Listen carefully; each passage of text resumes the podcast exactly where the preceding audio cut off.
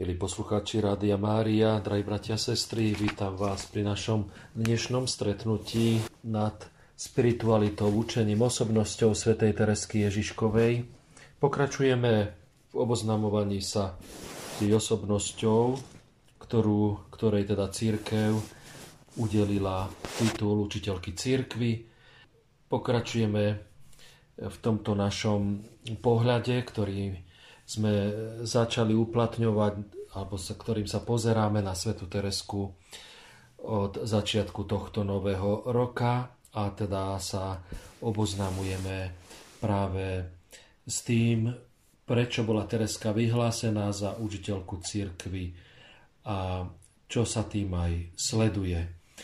V minulej časti sme skončili, alebo sme minulú časť ukončili pri tom, ako sme si hovorili o jednotlivých historických obdobiach, ako sa tento titul učiteľa církvy vyvíjal a skončili sme v časti moderného obdobia, kde sme poukázali na to, že teda keď v roku 1969 kongregácia obradov bola rozdelená do dvoch dikastérií, a to na kongregáciu pre Boží kult a disciplínu sviatosti a na kongregáciu pre, pre kauzy svetých, tak práve tejto druhej kongregácii pre kauzy svetých pripadlo dohliadať na kauzy navrhovaných učiteľov. A ďalšie spresnenie potom ešte zaviedol pápež svätý Jan Pavol II v roku 1988, svojou apoštolskou konštitúciou pastor Bonus, ktorou vyžaduje od kongregácie pre kauzy svetých, aby najprv zaistila od kongregácie pre náuku viery hlasovanie o výnimočnosti učenia potenciálnych kandidátov tohto doktorátu. Prečo to zaviedol pápež Jan Pavel II ako prvotnú takú podmienku toto hlasovanie? Nie je to nič až tak nového, pretože práve toto sa tiahlo už stáročiami a akoby práve v tejto otázke prebiehali mnohé diskusie a aké si sa trieštili možno pohľady na to, či práve táto určitá podmienka u kandidáta o vynimočnosti, e, excelentnosti, eminentnosti učenia je teda zachovaná. A svätý otec Jan Pavol II práve e, sa k tomu aj vyjadroval v tom roku 1988, kde hovorí o tom, že táto požiadavka bola možno mienená alebo aspoň čiastočne, aby sa ňou reagovalo na obavy, že titul učiteľ cirkvi sa stane len nejakým čestným titulom a jeho doktrinálny význam sa zdevalvuje. A v skutku možno prirodzene očakávať, že tí, ktorí majú oficiálne na starosti zachovať cirkevné učenie neporušené, a teda to je kongregácie pre náuku viery, sa vyjadria v otázke kandidátovej doktrinálnej výnimočnosti. Čiže hoci táto podmienka bola stanovovaná už dávno predtým, aj z toho vývoja historického to vychádzalo, že iba takému kandidátovi bol udelený titul učiteľa cirkvi, ktorý skutočne sa vyznačoval výnimočnosťou učenia, také došlo k, tejto, k tomuto rozdeleniu kongregácií obradov a e, na starosti e, dostala práve kongregácie pre kauzy svetých e, zaoberať sa navrhovanými kandidátmi za udelenie titulu učiteľa. Pápež Jan Pavol II to teda upresnil, túto otázku výnimočnosti učenia a akoby tú ešte vyňal e, z tej právomoci kongregácie pre kauzy svetých a túto udelil kongregácii pre náuku viery, aby ona týmto hlasovaním najprv potvrdila vynimočnosť učenia a až potom sa táto kauza tohto, takéhoto kandidáta posunula ďalej. Pravdepodobne najdôležitejšou zmenou v modernom období, teda ktoré, ktoré sme teraz, ktorým si prechádzame v tej histórii tohto titulu, bolo rozhodnutie udeliť ro, doktorát, titul učiteľky církvy prvým ženám v roku 1970, a to Terezii Avilskej a Kataríne Sienskej. Tým sa akoby rozhodne odmietol názor, že ženy sú vylúčené z pozície učiteľov my môžeme znova spomenúť, že práve pápež Pius XI, ktorý Teresku vyhlasil aj za blahoslavenú, aj za svetu, aj jej udelil e, teda e, ten titul tiež patronky misií, tak stretol sa vo svojom okolí e, s požiadavkou o udelenie titulu učiteľky církvy Tereska. Práve on pre pretože Tereska bola žena, ako by toto zamietol, že jednoducho pohlavie to znemožňuje. Ale Pavol VI toto prelomil a i keď niektorí argumentovali na základe písma a tradície, že ženy nemajú dovolené zastávať v cirkvi úrad učiteľiek, tak e, vo svojej homílii počas ceremónie vyhlasujúcej doktorát svätej Terezy Avilskej sa pápež Pavol VI vyjadril. Toto sa nestalo bez dovolania sa na prísne slova svätého Pavla. Ženy nech na zhromaždeniach mlčia, ktoré vyjadril v prvom liste Korintianom. Toto aj dnes znamená, že žena nemá mať hierarchické funkcie, učenia a kázania v cirkvi. Bol teda apoštolov zákaz vyvrátený? Môžeme dať jasnú odpoveď, hovorí Pavol VI, nie.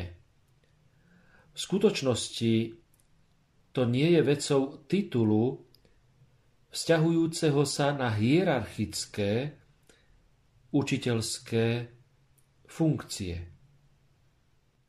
No súčasne musíme zdôrazniť, že toto ani trochu neznamená menšie ocenenie vznešeného poslania, ktoré má žena medzi Božím ľudom. Naopak tým, že sa stala súčasťou církvy, cez krst, žena sa zúčastňuje všeobecného kňastva veriacich, toto ju uschopňuje a zavezuje vyznávať pred ľuďmi vieru, ktorú dostala od Boha cez církev, ako to uvádza, uvádza Lumen Gentium, na ktoré sa Pavol VI odvoláva. Mnohé ženy dosiahli najvyššie méty v takomto vyznávaní viery až do takej miery, že ich slova a spisy poskytli svetlo a usmernenie ich bratom. Teda toľko to Pavol VI, ktorý v homílii sa takto vyjadruje a spresňuje skutočnosť, že poprvýkrát v tej dlhej, skoro 2000 ročnej e, histórie církvy je udelený titul učiteľ církvy, učiteľka církvy žene.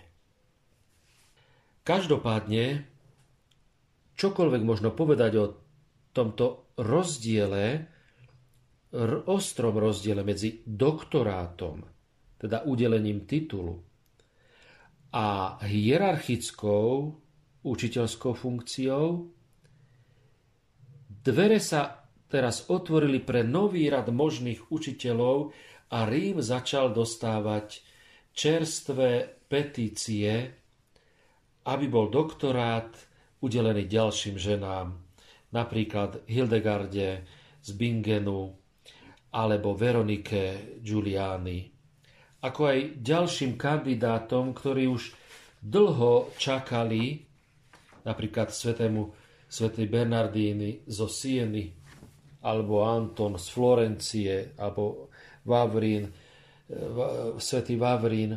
Jednoducho, keď v tomto roku 1970 Pavol VI udelil e, tento titul ženám, tak sa akoby toto znova e, naštartovala sa akoby táto snaha oživiť mnohé žiadosti o udelenie titulu. Avšak Pavol VI zareagoval a v roku 1972 pozastavil všetky ďalšie menovania, kým nebude lepšie preštudovaná otázka významnosti učenia. A to teda e, hovoríme, e, reagujeme aj na to, čo urobil potom e, v tej svojej apoštolskej konštitúcii Jan Pavol II, pastor Bonus, keď vyčlenil akoby pre kongregáciu pre náuky viery to hlasovanie o výnimočnosti alebo teda významnosti, výnimočnosti, excelentnosti učenia.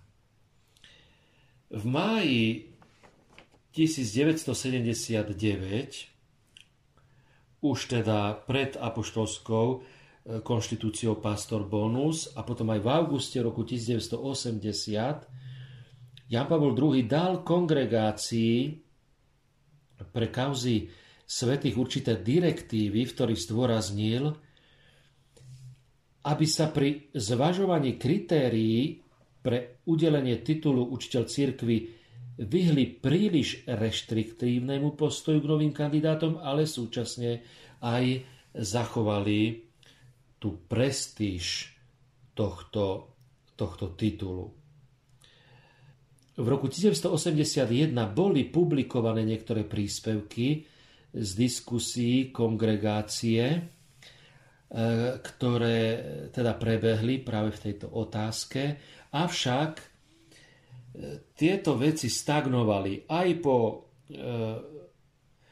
novej apoštolskej konštitúcii Pastor Bonus, kde Jan Pavel II zaviedol teda e, tú podmienku prvotného hlasovania o vynimočnosti učenia v kongregácii pre náuku viery.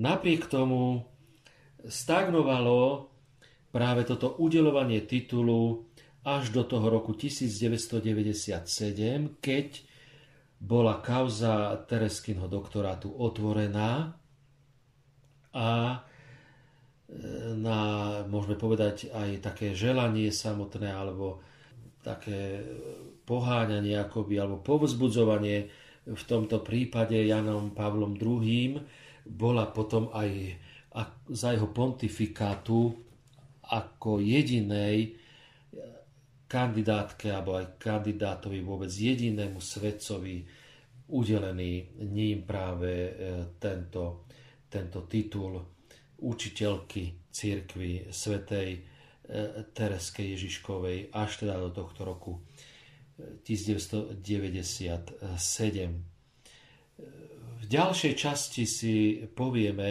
a budeme teda bližšie práve hovoriť o tých kritériách, pre titul učiteľka, učiteľa církvy, ktorý teda sa vyvíjal a ktorý teda aj dospel až k tomuto potom posunu, k tomu vyčleneniu z právomoci kongregácie pre kauzy svetých a udelenie e, tejto právomoci kongregácii pre náuku viery, aby ona hlasovala najprv o výnimočnosti učenia.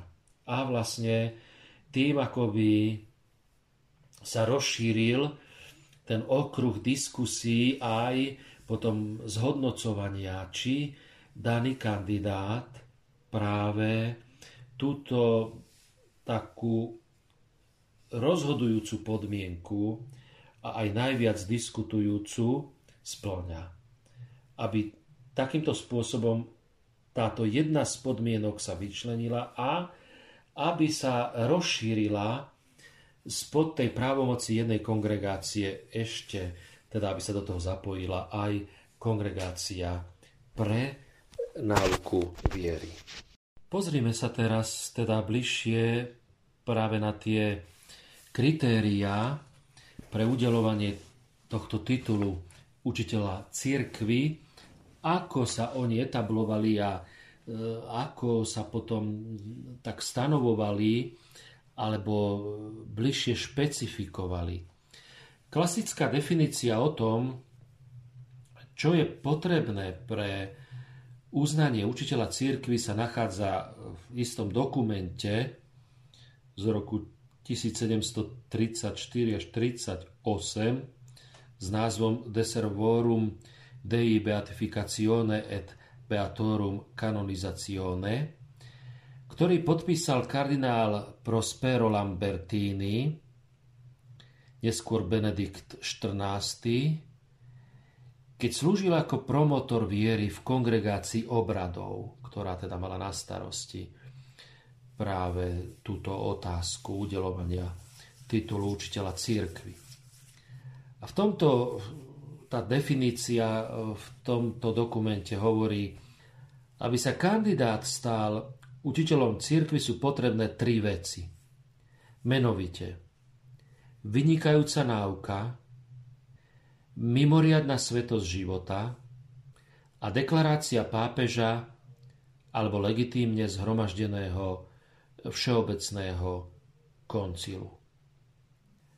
Aj keď je tento text často citovaný v neskoršej dokumentácii, Lambertini jasne v ňom hovorí, že on nevymyslel tieto tri kritériá, iba sumarizuje to, čo o tom povedali už predchádzajúce autority – a naozaj všeobecne sa predpokladalo, že toto bol štandard, ktorý dosiahli všetci predošli učitelia církvy a ktorí budú musieť splniť všetci budúci kandidáti tohto titulu učiteľa církvy.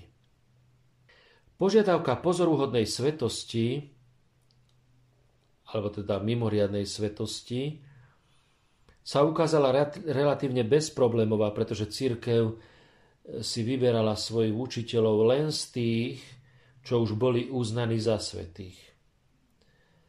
Seriózne námietky neboli vznešené ani proti exkluzívnej autorite pápežov či koncilov vyhlasovať učiteľov církvy, hoci sa vyskytli rôzne názory o váhe, ktorá by sa mala pripisovať takýmto deklaráciám.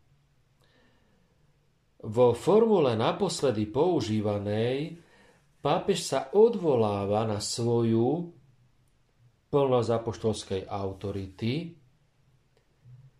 a Bruno Gerardini hovorí o učiteľovi církvy ako o tom, ktorého církev sama neomilne takým vyhlásila.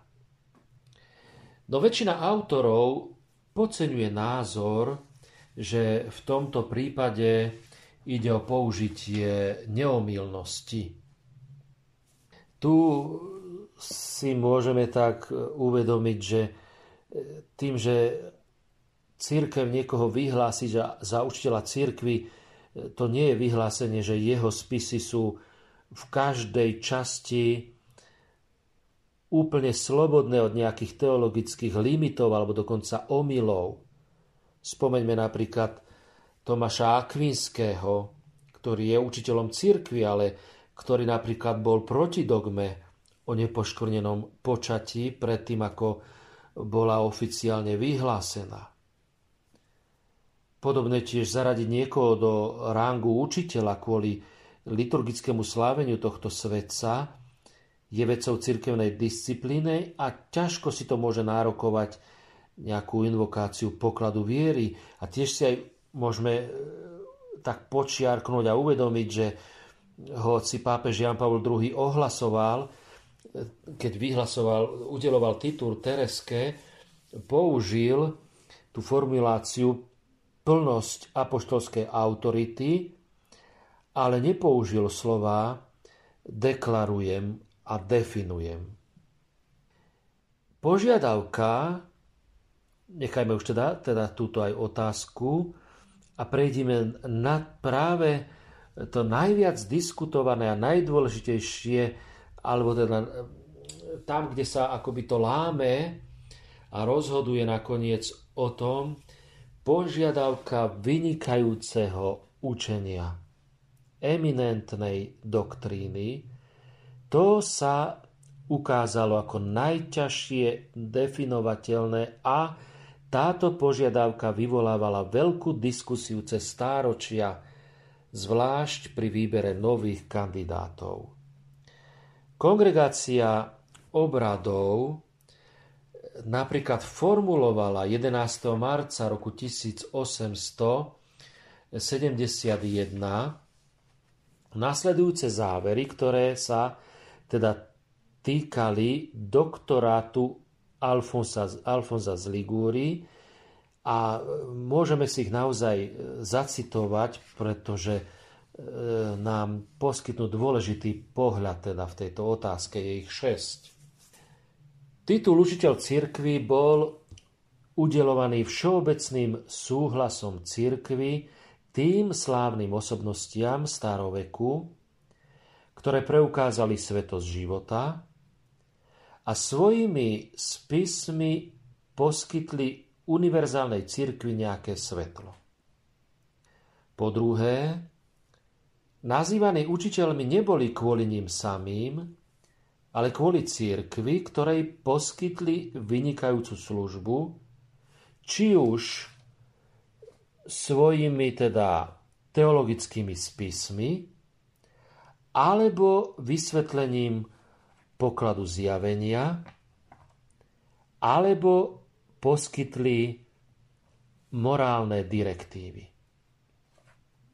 Po tretie, vynikajúca náuka ktorá sa u niektorých učiteľov približila anielskej, sa tu uvádza, nebola pri ich menovaní učiteľmi cirkvy zvažovaná absolútne, ale iba relatívne. A to vzhľadom na nejaký veľký efekt, ktorý v celej cirkvi dosiahli oni sami svojou dômyselnosťou, svetosťou a učením. Po štvrté, a tak, keby sme mali pristúpiť k porovnaniu učenia učiteľov, stupne významnosti by boli merané tak, ako veľké a malé hviezdy na oblohe. Všetky však vrhajú svetlo na univerzálnu církev ich vlastným spôsobom. Po piaté, hodnoverný úžitok pre církev je primárnym dôvodom na udelenie titulu učiteľ cirkvi nejakému svetému mužovi a znamená, že toto učenie je význačné a vyhľadávané církvou. A za, na záver šiestý teda bod je zbytočné snažiť sa ovplyvniť Svetú stolicu, aby poskytla deklaráciu učiteľ církvy, ak neexistuje nejaký predchádzajúci posudok církvy, ktorý naznačuje skutočný úžitok. Čiže už akoby musí byť evidentné, musí byť z dovtedajšieho akoby prístupu k tomu svetcovi a k jeho učeniu zjavné, z niečoho, že on, tento svetec, ktorému má byť udelený titul, nejakým spôsobom už bol užitočný jeho učenie, jeho náuka a bola teda v církvi použitá. Takže kongregácia obradov uznala, že vyžadovaná doktrinálna významnosť, alebo teda výnimočnosť, môže byť rôzna a že nemá byť posudzovaná podľa nejakého absolútneho štandardu, ale relatívne vzhľadom na prínos učenia daného kandidáta a jeho dôležitosť pre církev. Uznáva teda možnosť väčších a menších učiteľov, ale jasne sa postavila proti tomu, aby sa doktorát jednoducho považoval len za jedno z ďalších vyznamenaní pre obľúbených svedcov bez ohľadu na ich skutočný prínos, na skutočný prínos ich učenia. V súlade s týmto náhľadom postulátor titulu napríklad pre svätého Františka Saleského naznačil, že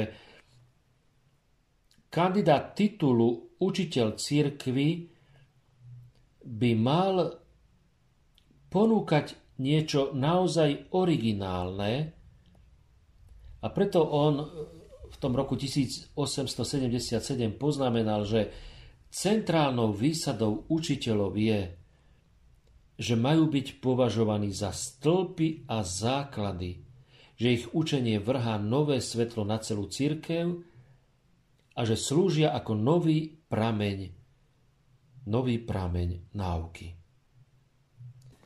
Táto otázka sa potom znovu objavila v prípravách na druhý Vatikánsky koncil, kde nachádzame určité obavy opäť z toho akoby rozmnoženia učiteľov v modernej dobe, možno v súvislosti s najčerstvejšími deklaráciami, keď tento titul bol udelený svetému Antonovi Paduanskému a svetému Vavrincovi z Brindisi. Vtedy Katolická univerzita v Angers e, napísala votum, kde e, uviedla, že by sa žiadalo, aby len svedci, ktorí priniesli cirkvi slávu s ich skutočne vynikajúcim učením, by mali byť odmenení titulom a úctou učiteľ církvy. Relatívne nedávno, ako odpoveď na pápežské usmernenia, ktoré sme spomínali vyššie a o ktorých sme hovorili, kongregácia pre kauzy svetých diskutovala o tých kritériách pre vyhlásenie za učiteľa, učiteľa církvy a to bolo na jej plenárnom zásadnutí E, na jar v roku 1981 a sústredila sa najmä na výnimočnosť náuky. Medzi príspevkami Umberto Betty argumentuje, že je mnoho faktorov, ktoré treba zvážiť pri posudzovaní výnimočnosti náuky. Aké to môžu byť. Uvádza napríklad množstvo napísanej dokumentácie dôkladne preskúmanej literárnou a teologickou kritikou.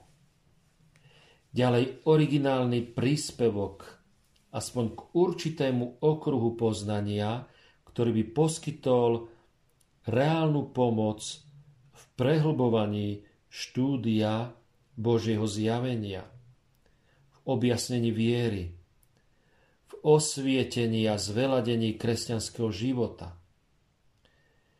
Ďalej, tá vynimočnosť náuky, jej potvrdenie používaním, a to nie príležitostným, ale stálym, odborníkmi v odbore posvetných vied, ako aj pastiermi církvy.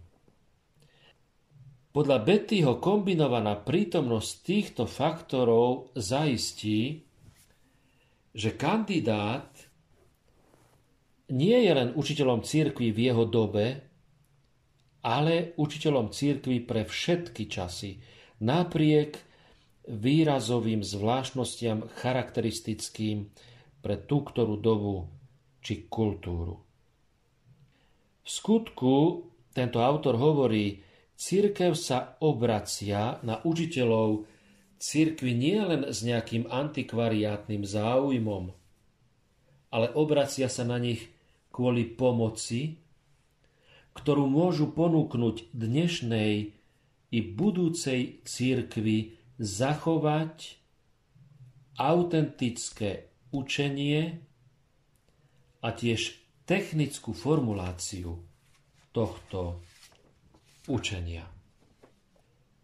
Takto Betty teda to zosumarizoval, hoci iný autor, Jean Galot, s tým veľmi nesúhlasí a dodáva, že učiteľ je niekto, kto ukázal zjavené učenie, preukázal hlboké pochopenie tohto učenia a dal mu výraz hodný obdivu. Takže v ňom možno rozoznať zvláštnu charizmu svetla daného duchom svetým. A on to ďalej potom vyjadruje takto. Toto si vyžaduje určitú osobnú originalitu, takže je možné hovoriť o skutočnom príspevku k rozvoju náuky. Je to viac než len retransmisia zjavenej pravdy. Táto originalita samozrejme nemôže byť požadovaná vo všetkých oblastiach teológie. Stačí, ak je prítomný značný príspevok v jednej oblasti. Učiteľ musí vykazovať značný vplyv na myslenie církvy. Nezdá sa mi potrebné, aby sa tešil vysokej prestíži u svojich súčasníkov. A učiteľ musí zostať verný církvi. Musí si zachovať pravovernosť. A popri tých všetkých ostatných kritériách, hovorí Galot, má sa prihliadať k tomu, či uznanie titulu danému kandidátovi môže mať jasný význam vo svetle súčasných potrieb církvy a sveta. Uvádza ďalej, ide totiž o dva rozdielne problémy. Či si svetec za svoje doktrinálne aktivity zasluhuje titul učiteľa, a či je vhodné vyhlásiť ho za učiteľa pre dobro cirkvy a šírenie kresťanskej viery. A druhá otázka si vyžaduje analýzu súčasnej situácie cirkvy z doktrinálnej perspektívy. Vyhlásenie učiteľa sa musí zvažovať z pohľadu celkového vývoja kresťanskej kultúry. Je možné, že určité znaky časov si vyžadujú udelenie titulu učiteľ keď učenie svetca korešponduje s dôležitými intelektuálnymi potrebami danej doby. Tu teda môžeme vidieť takéto dva názory týchto teológov, ktorí sa práve k tejto otázke udelenia titulu učiteľa církvy e, výrazne teda vyjadrovali.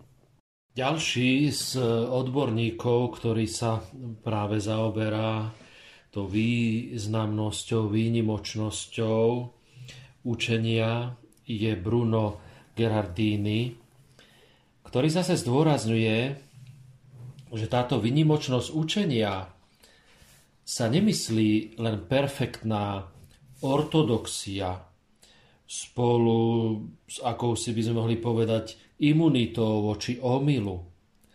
A ešte menej e, nejaká obyčajná vedeckosť či metodická prísnosť daného spisu, ale myslí sa tým séria objektívnych dát, ktoré možno špecifikovať takto. Dogmatická istota, presvedčivosť a moc podania, originálnosť celého diela alebo aspoň jeho časti, ktorá nie je druhoradej dôležitosti a je jednoznačne pre dobro celej církvy. pripája však aj upozornenie. Bolo by naozaj ťažké dokázať túto výnimočnosť učenia u niekoho, kto bol napríklad veľký kazateľ. A nič viac, alebo u niekoho, u koho nie spisov systematicky písaných, alebo u niekoho, koho práca, hoci nepochybnej hodnoty, nepre, nepreukazuje globálnu znalosť a ovládanie posvetných vied. Agostino Trape ešte dôraznejšie toto počiarkuje, keď skúma zoznam tých, ktorí už boli menovaní učiteľmi. Hoci sú všetci bez pochyby veľkí svedci, majú veľmi rôznorodé postavenie, dôležitosť a význam. A charakteristiky pre výnimočnosť učenia sa postupne tak rozšírili, že by si človek myslel, že každý spomedzi, spomedzi svedcov, ktorý učil a písal, môže byť učiteľom církvy. Tento autor uvádza, v tejto veci sa zdá byť nutné určité rozlišovanie. Je nutné rozlišovať medzi mužom činu, kázateľom, rozširovateľom nejakej pobožnosti, pobožným spisovateľom a teológom. V prvých prípadoch svetec môže získať obrovské zásluhy v církvi a pre církev. Ale preto si ešte nezaslúhuje, podľa mňa, hovorí Trape, titul učiteľa. Len v poslednom prípade teológ prichádza titul do úvahy.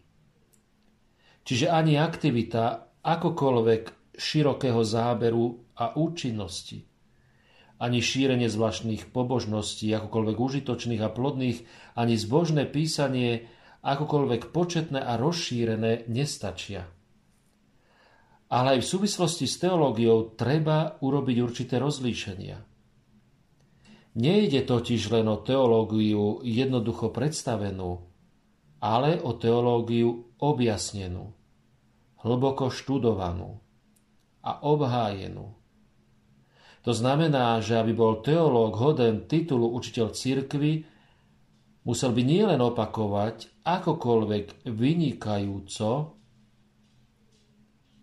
čo iní povedali, ale musel by prispieť s niečím vlastným vo svojich spisoch a to vynikajúcim spôsobom k rozvoju posvetných vied. Skrátka, na záver môžeme ako si nájsť určitý všeobecný konsenzus, že učiteľia cirkvi by nemali byť bez hlavo, vo veľkom počte menovaní, to by znížilo hodnotu titulu, a kandidáti by mali preukázať naozaj hlboký, originálny a trvalý teologický príspevok do cirkvy. Nie len opakovať akokoľvek brilantne, čo už bolo povedané.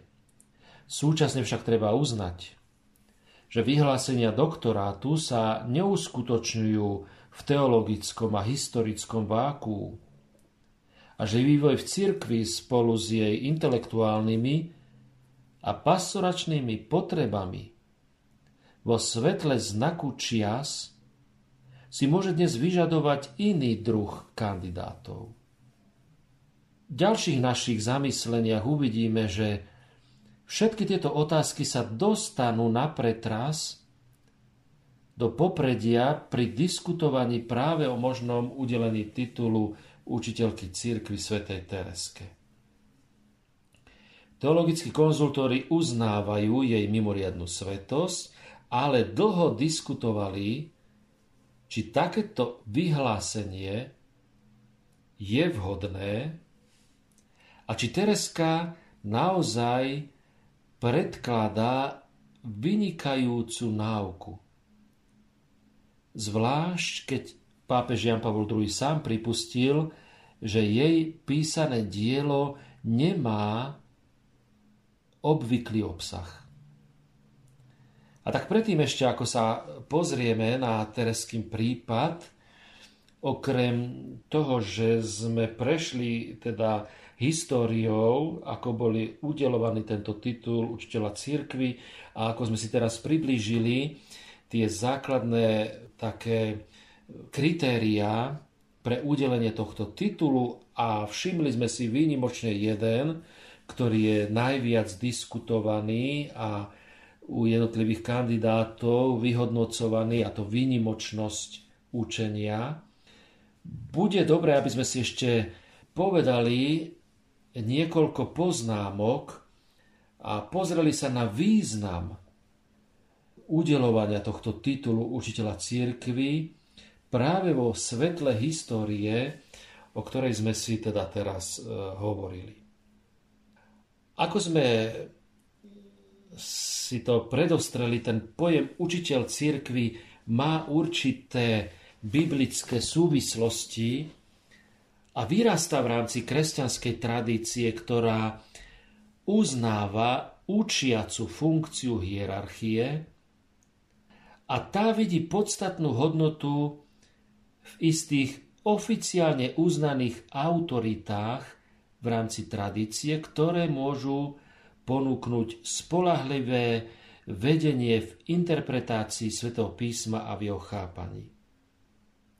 Avšak tie kresťanské denominácie, teda vierovýznania, ktoré nemajú hierarchiu, tí podceňujú argumentáciu z tradície a neuznávajú vyššiu autoritu pre správnu interpretáciu písma, ako je individuálny kresťan bezprostredne konfrontujúci, teda čítajúci text.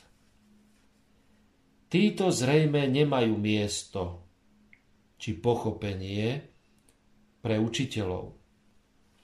To však neznamená, že katolicizmus privlastňuje učiteľom cirkvy nezávislé magistérium, alebo že ich vníma ako niekoho, kto pridáva nové pravdy do pokladu viery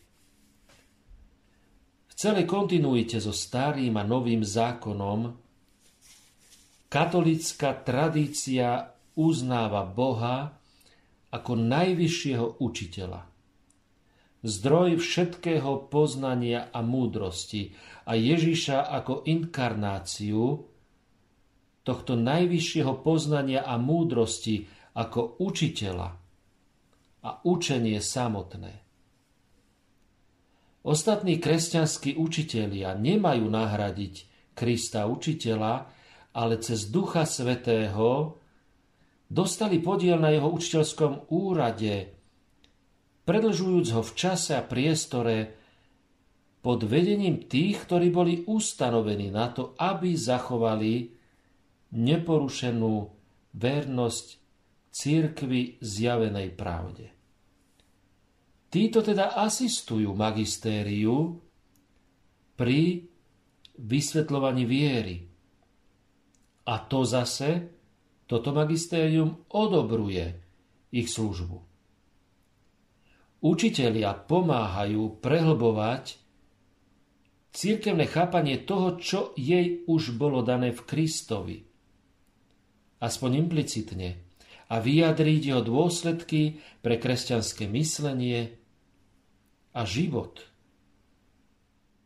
A tak vynikajúca náuka učiteľa církvy, akokoľvek môže byť vyjadrená jazykom a myšlienkovými pochodmi inej doby, musí byť vždy ako si církvy mimoriadne užitočná, priamo či nepriamo, pre hĺbšie pochopenie a výklad Božieho zjavenia. Rozsiahle a nové intelektuálne výkony sami o sebe ešte nekonštitujú vynikajúce učenie.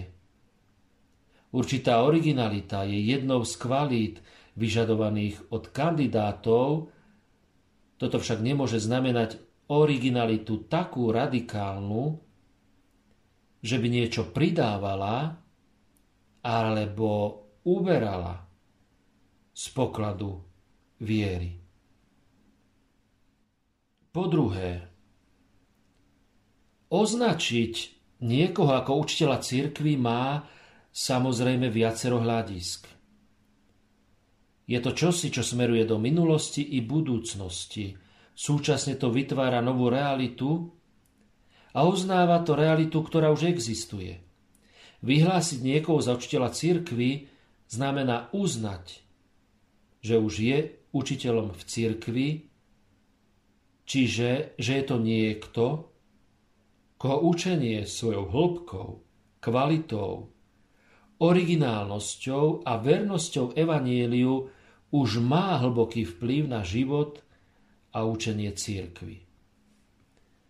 Dáva to však jeho alebo jej učeniu novú váhu prepožičiava mu plnosť apoštolskej autority a odporúča ho súčasnej i budúcej cirkvi ako spolahlivého sprievodcu v interpretácii Božieho slova a vôle.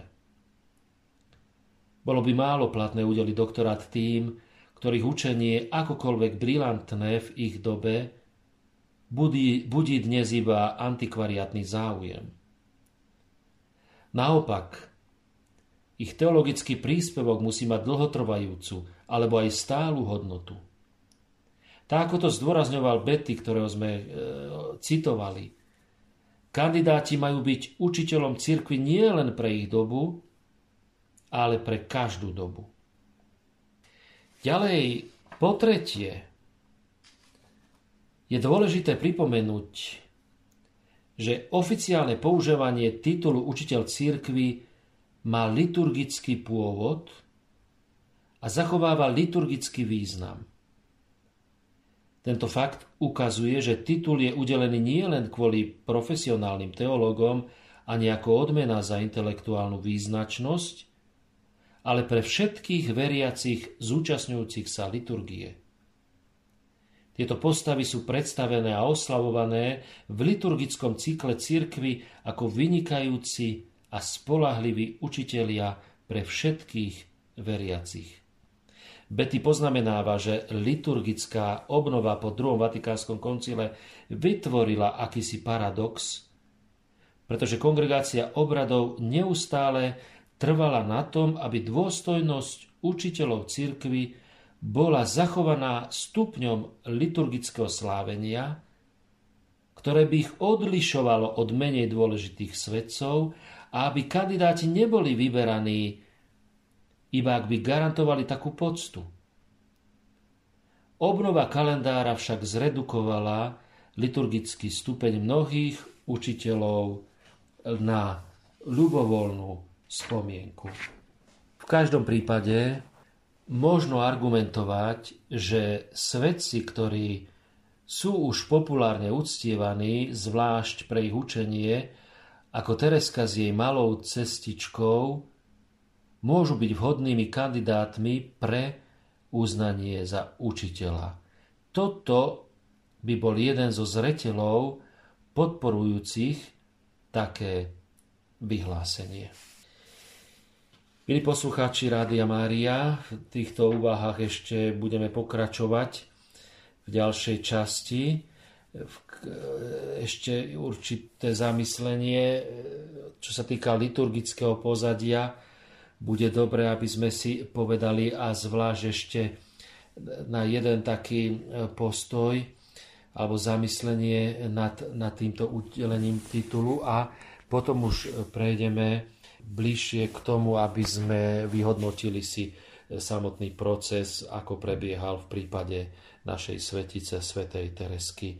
Prajem vám požehnaný a milostivý čas, Pater, Branko Jozef Tupy z komunity Kráľovnej pokoja.